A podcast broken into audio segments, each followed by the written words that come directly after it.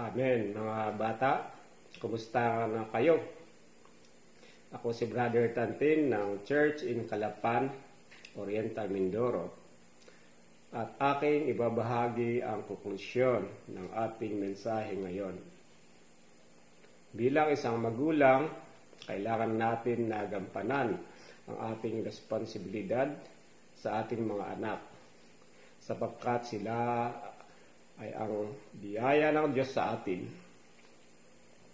Responsibilidad natin, mga magulang, na ipakilala ang Diyos sa ating mga anak at dalhin sila sa daan patungo sa Panginoon.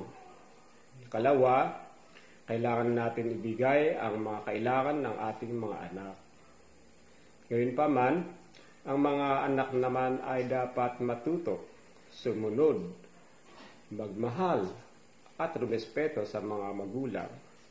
Hindi nagkamali ang Diyos sa magulang na meron tayo ngayon. Lahat ng ito ay sinaayos ng Panginoon para sa atin.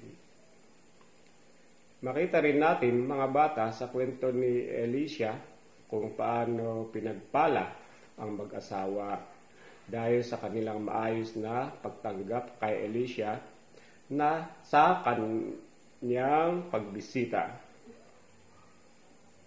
Dapat din, dapat natin tanggapin ng maayos ang ating mga anak, mga bisita at intindihin din ang mga pangangailangan nila.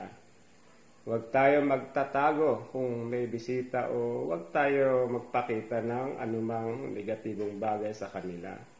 Dapat tuwing may bisita tayo, ay dapat natin silang tanggapin ng maayos at ng may kasiyahan sa ating puso.